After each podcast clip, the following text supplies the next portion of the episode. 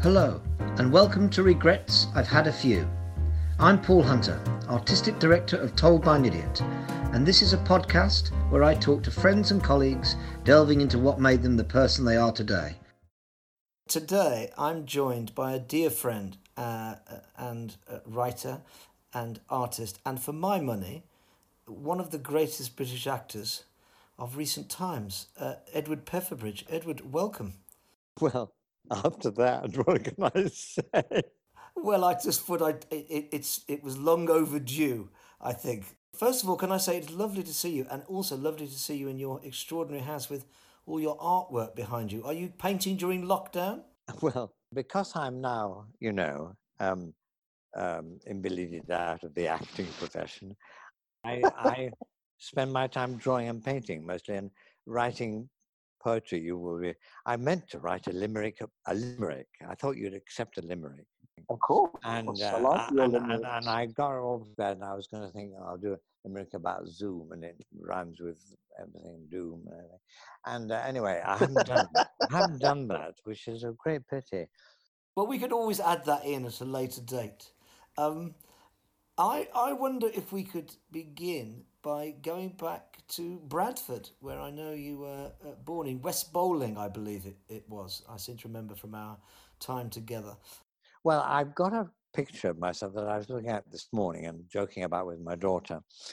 It's a picture of me at about the age of, and I remember the photograph being taken because it was, and I'm I must be two, if if I'm a day, and I'm sitting on a step looking like one of Charlie Chaplin's waifs. and with a very, very morose look on my face. And I remember it absolutely clearly. They say you can't remember anything until you're three, but I remember that. So that's my, and, um, and, and the other thing I remember, if you want to, I'll just give you one more picture yes, of, course. boy yeah. in Bradford yeah. pulling a Noah's Ark, a little wooden Noah's Ark with very unsatisfactory flat figures that stacked, you know, sort of two-dimensional thing, uh, over the nicks in the on the pavement in front of our back-to-back house, and thinking, I don't think I used the phrase in my, but the, I distinctly remember feeling there must be more to life than this. I suppose my next question is Was there a moment in your childhood where you kind of got the showbiz bug, so to speak? Can you identify a moment when you thought, wow, what is this theatre thing? Absolutely. Uh, controvertibly, there is. My parents took me when I was seven to see my first pantomime at the Alhambra in Bradford, or the Alhambra as we called it and it, and it was a great Norman Evans who seemed to me to be wonderful. Fairy dust and carbolic mixed, you know, and and um, Kirby's Kirby's flying ballet. I've got a picture on the wall behind me, which is kind of inspired by it, which I drew the other day. So, uh, anyway, um, uh, we were sitting right behind the limelight man, uh, who had two big limes, and all the sliding of the different colored things. That was a, that we were behind him on the front row of second row or something of the gods. And so we were right at the sort of um, sort of lighting engineering heart of the pantomime because we could see whether he, which which color he's going to put in next and whether it was a demon or the fairy. And uh, and it was a wonderful noise when he did it, you know, and the trimming of the wicks and all that kind of, and um, and of course down there, far down there, it, well, it was the best view of Bradford I ever had. You know, I mean, if Bradford can look like this, and um, I decided then, I I've got to be down there. And wow. in fact, I got a job quite early on, which toured to the Alhambra, and I played a, a leading part in the very early 60s and, and prepared on that very stage. And of course, I'd had two friends who had got backstage during the pantomime when I was young, very, very young indeed. One had a sort of high up sort of person in management because he was in the A stream at the grammar school, but I was in the CC stream. And, uh, and uh, but another friend of mine went to a, went to a secondary modern. His mother cleaned at the Alhambra, so he got behind as well. so they they spanned the social possibilities and got backstage, and I didn't. However, I walked through the stage door and got a key to a dressing room eventually, didn't I? It would have meant so much to me when I was a kid. I'm interested when you talked about the Alhambra and you, you said it in your Bradford accent. You obviously lost or made a decision or was persuaded to, to, to lose the accent. Did you ever regret losing your Bradford accent? Uh, no, I don't because I've still got it. um, I had a young actor on the radio talking the other day, Radio 4, about how actors used to pretend they came, you know, you had to, you had to, I believed, in order to get a job as an actor, you had to be able to come through French windows, convincing people that you could play tennis and had a private income and, and went to public school. And um, nowadays, he says, this guy, he said the other day, that the profession is full of people like that, or all pretending they come from the lower reaches of society. So that's been the reversal in my time. My first radio was a wonderful script by Bill Naughton, who wrote. Oh, yes, Spring, Spring and Port Wine. Uh, all that, yes. And um, he wrote a wonderful thing called November Day about a young working man lad getting a, a, a job, a day's work, as a coal bagger. And uh, suddenly I was on Radio 3 in the very early 60s, talking for the first time professionally in my own accent, you know, talking. Wow. About, oh, it was bloody hard. I didn't think I, it makes me cry. I wouldn't, if I use my own accent to myself, I wouldn't. But when I do it to other people, it makes me feel frightfully sentimental. Um, and did your parents hear you in that play on the radio? Yes. And what, what did they think? I don't remember. Um, my father was a man of few words.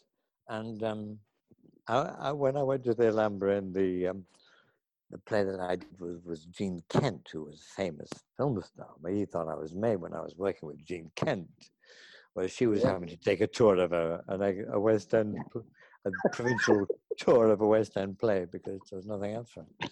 Anyway, my father came to see it, and uh, he said, um, "Did the director tell you to do it like that?" That was all. He, that was all he said. And um, and he came again. he came again. Came round to see me. He said, uh, "I came again tonight. I went to sit in the gods." Uh, yeah, I do like that chap who plays the old uh, old fella.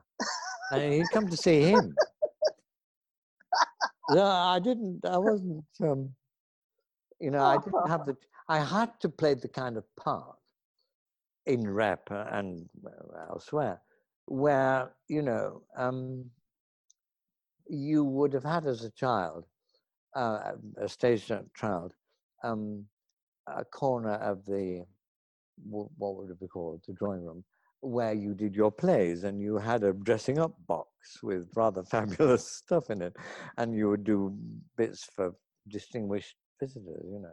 I didn't do any of that. I did a, I had a little cardboard thing and a clothes horse in the passage and uh, used to get people to, you know, kids to come off the street and my, my little shows. And I, I've had the odd postcard from them, less of January years, saying, "Do you remember your little shows in the passage?" And of course, it's wonderful. It's wonderful that they've remembered them. Well, that, that is that is a really brilliant glimpse into your uh, childhood and early beginnings in Bradford. You obviously uh, when you started as a professional actor, you did a lot of, I presume, weekly rep and around the country, most places. Oh yes. Uh, and what, at what point did you actually sort of fetch find yourself in London for the first time? Well, I think yes. On my first job was at Regent's Park Open Air Theatre. Uh, where in those days it was just a kind of field. Uh, there, there, wasn't an amphitheater, amphitheater, and there was a sort of crude mic system, and and the wind in the trees was very dodgy. And um, in fact, I met the Queen as a result of having been a veteran there at one stage, and I said to her, uh, "Oh, Your Majesty." Um, we were very fortunate that because we didn't have any planes passing. And a plane coming over, usually quite low, takes the time of a Shakespearean soliloquy. And I've seen various soliloquies completely ruined by one plane. I said, but perhaps that was your influence, Mom. And she said, it's very kind of you to say so, but it doesn't seem to make any difference at Windsor. and what was that first? Uh, what did you play? The first play I did, I, I did two plays, uh, and it was something of a renaissance because it had been run by the old Vic veteran Robert Atkins, who would say things like, um, "What do you mean?" When uh, Ophelia, or not, not Ophelia, um, whoever it was, the juvenile lead said, "This doesn't fit, Robert," and he said, it's strange, it always does. We were the first um, new management taking over. Mm. And David William was a rather talented director. And we did Midsummer Night's Dream, in which I played Demetrius, the least effective of the lovers, and um, Dumaine in Love's Labour's Lost. And we got the most sparkling reviews. Even the lovers got sparkling reviews. And I mm-hmm. never think uh, that the lovers are the best bit of Midsummer Night's Dream. So that was a lovely launch into into London. Obviously, you've worked with uh, worked with some extraordinary people over the years, but how did you come to the attention of uh, Laurence Olivier? Um, I didn't come to the attention of Laurence Olivier, really. Uh, what happened was I was in a show that transferred to the West End from The Mermaid, and I saw on the notice board when I was coming to the end of this very short, curtailed run in the West End, um, the Royal Court Studio advertising for actors to come and do classes for a nominal fee. I thought, the Royal Court, I must do that. So I got to know, I was taught by Bill Gaskill and um, Chagrin, who taught mime I love that. Um, and so on. And um, suddenly, um, Bill said, um, We're auditioning for the first new intake of actors. They'd started the year before, the National in 63. And 64, they were going to take in a new intake. And he said, You can come for an audition. What will you do? And I said, Well, I, I think I'll do Richard the II. He said, Oh, don't do that. I said, yeah, but I'm doing Rookery Nook as well. So which is a wonderful Aldwych, Aldwych farce. You're very late and very late. If you can't come here at all, don't come at the proper time. I don't understand your meaning. Luckily for you. Anyway, uh, I, I did that uh, piece of duologue uh, and uh, Richard II. And um, and the audition was Laurence Olivier sitting in a part of a long line in front of me. I mean, so that when I got laughs for the farce bit, I had to wait for them. There was something, I mean, there was an impressive audience.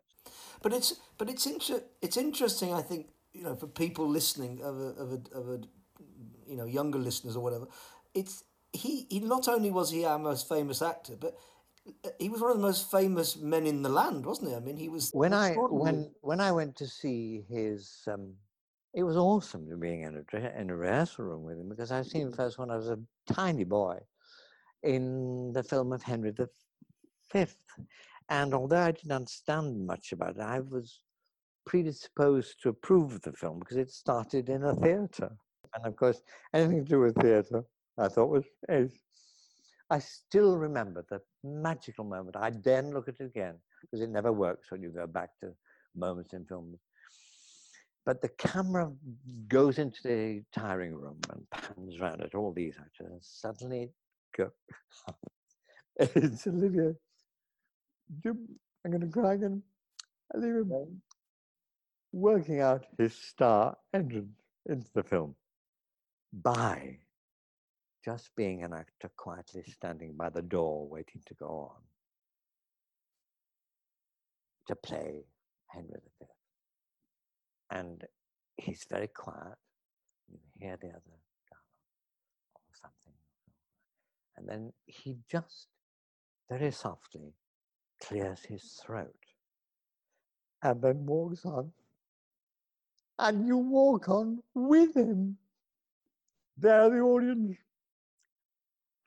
And it's such a cunning. Anyway, we'd seen all this kind of thing. And um, suddenly there he was. And he, um, he came up to me. He was ill for a bit. He, he, he often did this strategy. He goes, goes ill for about a fortnight and lets the other actors get on with it. and then um, he comes in and does his thing. And um, uh, when he came back, he was moving down left and he showed me, he said, What's that say? I said, It says, Move down left to Petherbridge. Ah, thank you, he said. We went to Birmingham to kind of preview it, really. And um, I was standing literally six feet away from him during my most potent, grave, and reverend signors, my most approved, and so on doing that big speech to the Senate. And it was his first night at Othello. And he sort of somehow went into a slightly different gear, slow, slightly, slightly slower, as if he was shedding every possible suggestion to himself and the audience of nerves. And it was like watching, you know how a Rolls Royce you're meant to be able to put a sixpence on the hood and start the engine and it won't fall. And it was like that. The sixpence would have balanced. It was extraordinary. While we're on the subject, because in a sense, that kind of extraordinary period in British theatre history that you were a part of, we can't really not talk about the Sixes without touching on Rosencrantz and Guildenstern are dead. When you were first sent that script uh, for the first time, you know, we know this play so well, it's a classic play now, but you presumably were given it to look at. What was your reaction on a first reading? Can you remember? Absolutely. And I wasn't sent it. I was called in to see Laurence ah. Olivier and given it personally by him. I mean, he's not only a consummate actor, he's a consummate politician he'd done this thing of calling me in specially to give me the script personally. But it was also the end of the afternoon, and he had his hat and coat on, and the chauffeur purring in the car outside, so he could see that I was an interim measure. And he said, "Marvelous part, marvelous play, Guildenstern." And that was all he said practically. Uh, I read it on the bus back home to Peckham.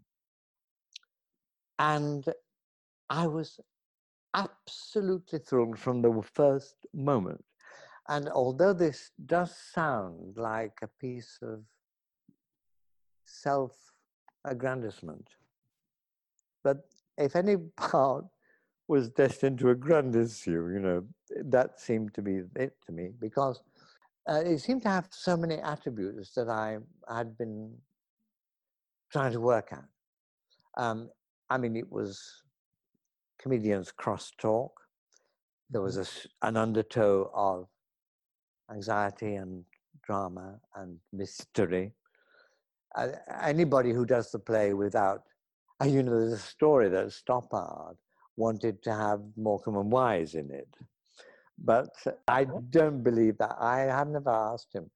Uh, but um, they wouldn't have done the un- there's this undertow of mystery and anxiety about their situation and there are some very poetic speeches about autumn leaves and things were you surprised by its success or not oh no not at all um, I, I found out when we'd opened that there was a huge amount of doubt about the play.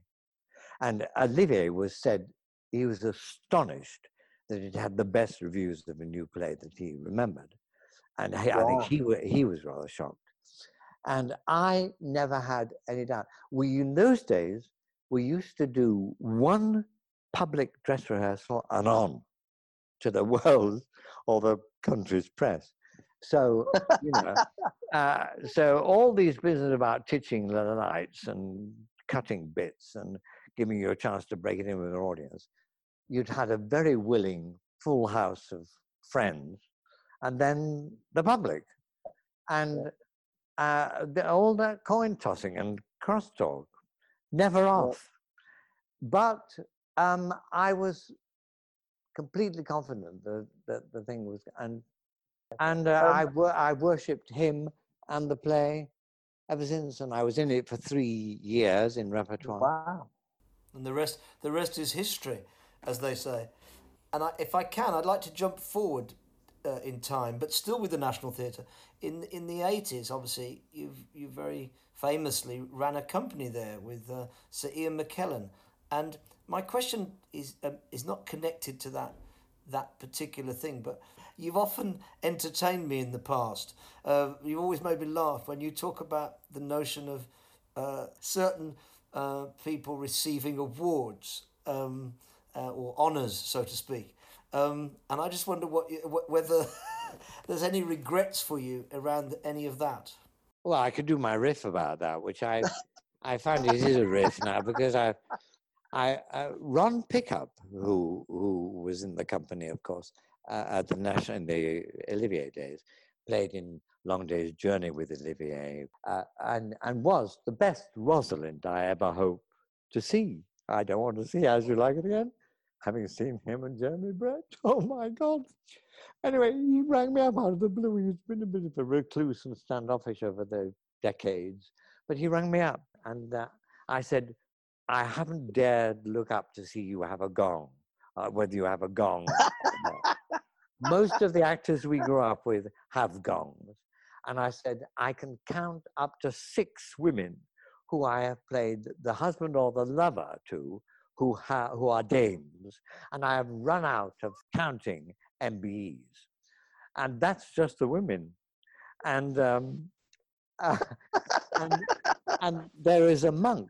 He played Alfred, one of the little boy player on the road to Elsinore in in Stoppard's play, The Rosencrantz Guildenstern, and um, various other parts. And then he left and became a monk. He's got an MBE. And my ex-wife has got the Queen's Medal for services to theatre in New Zealand. So what's this conspiracy to leave me as a commoner. I don't give a damn, of course. I know, but it's a very entertaining riff. Well, Edward, we're drawing to a, a close. We talk, I mentioned regrets a few times. One regret that I don't have was going to the audition for the musical The Fantasticks. And I was persuaded to do so by my wife because my wife was pregnant at the time with our second child, and I, I'm I've never done any musical theatre, and uh, she said you should go for the audition. You know, if you get this, it could be six months in the West End. It's good money, and of course, as we both know, it it lasted much shorter than six months. But I have absolutely no regret because you were a big hero of mine, and then of course. Uh, out of the ashes of the Fantasticks came the, uh, the the phoenix that was uh, my perfect mind, and it is without a doubt one of the biggest joys of my, my life. Why we were so lucky was that the two parts, it was kind of Lear and Fool relation, anyway. And we never had to discuss gags and things. It all just happened instinctively and collaboratively. And, you know, one has met competitive actors um, in one's time, and uh, rather, rather too many of them and um, worrying about where the laugh comes. And uh, the only wonderful, the, the, the, wonderful thing about John Stride, who, uh, who played Rosencrantz, was that the laughs used to occasionally migrate from one to the other. And he was absolutely scrupulous and true and didn't give a damn about that. Who, who, whereas Tom's told me that he went round to meet his Rose and Guildenstern in New York, and he used to have to stand outside their dressing rooms and knock with both hands at each door at the same time. So as not to be accused of any kind of favoritism. Can you imagine? To bring us up to date with Tom Stoppard, I suddenly bumped into him, as it were, in the foyer of the National Theatre um, about two or three years ago. And he said, Edward, every time I meet you, I think I see you as a character that Chekhov would have written a part for. And of course, I was too slow to say, well, why don't you write me a part? on the subject of parts, Edward, is there any part that you regret that you never played or got the chance to play? Well, I don't regret now. I don't. Um, I, you'd be amazed how I get my sucker from being suddenly finding I can do proper painting, and it's so impressive. Uh, but um, because I nearly went to art school, I would have been um, wearing gold army with with David Hockney because he was from Bradford as well. But anyway, um, might have been, might have changed everything. Anyway, I was cast as Hamlet a couple of times, and both productions fell through for various reasons. And that's, I regret not playing Lear. But it's, I, well, regret's too strong a word now. It was terrible at the time. Yes, but also I think, and I know this this kind of um, what I'm about to say, in some ways, was part of the tension in My Perfect Mind, which I think worked wonderfully comedically. Because I, I obviously always felt that you did a rather wonderful King Lear in My Perfect Mind. It was, it was such a beautiful chamber performance of that of that role. I always got the impression that uh, I spent the rehearsal period trying to get as much as King Lear in as I could, and you spent a lot of time trying to tone it down a bit.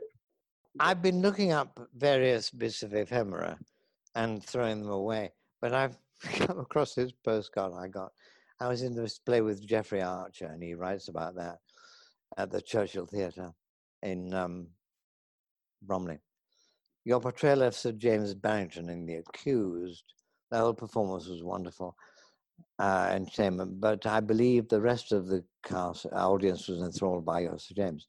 You have given me so much to work on for my forthcoming appearance as Widow Twankey with the West Wickham, with the West Wickham Pantomime Society. it's a perfect comic. It's completely straight faced. Sweet, and not that I can recalling your performance to pantomime, but you did so much with the occasional raising of an eyebrow and timing that most can only do with pages of text. Well, um, um, I'd like to have seen him raising his eyebrows as Widow Twankey. I might have allowed it. to. That is a brilliant place for us to end this uh, conversation. Edward, thank you so much. And I also hope that it's not long before I can come and sit in your garden in the sunshine and we can have uh, one of our lunches and a, a glass of something nice. Thank you very much, and I'll speak to you soon, Edward. Thank you. Bless you. All the best. Take care. Lots of love.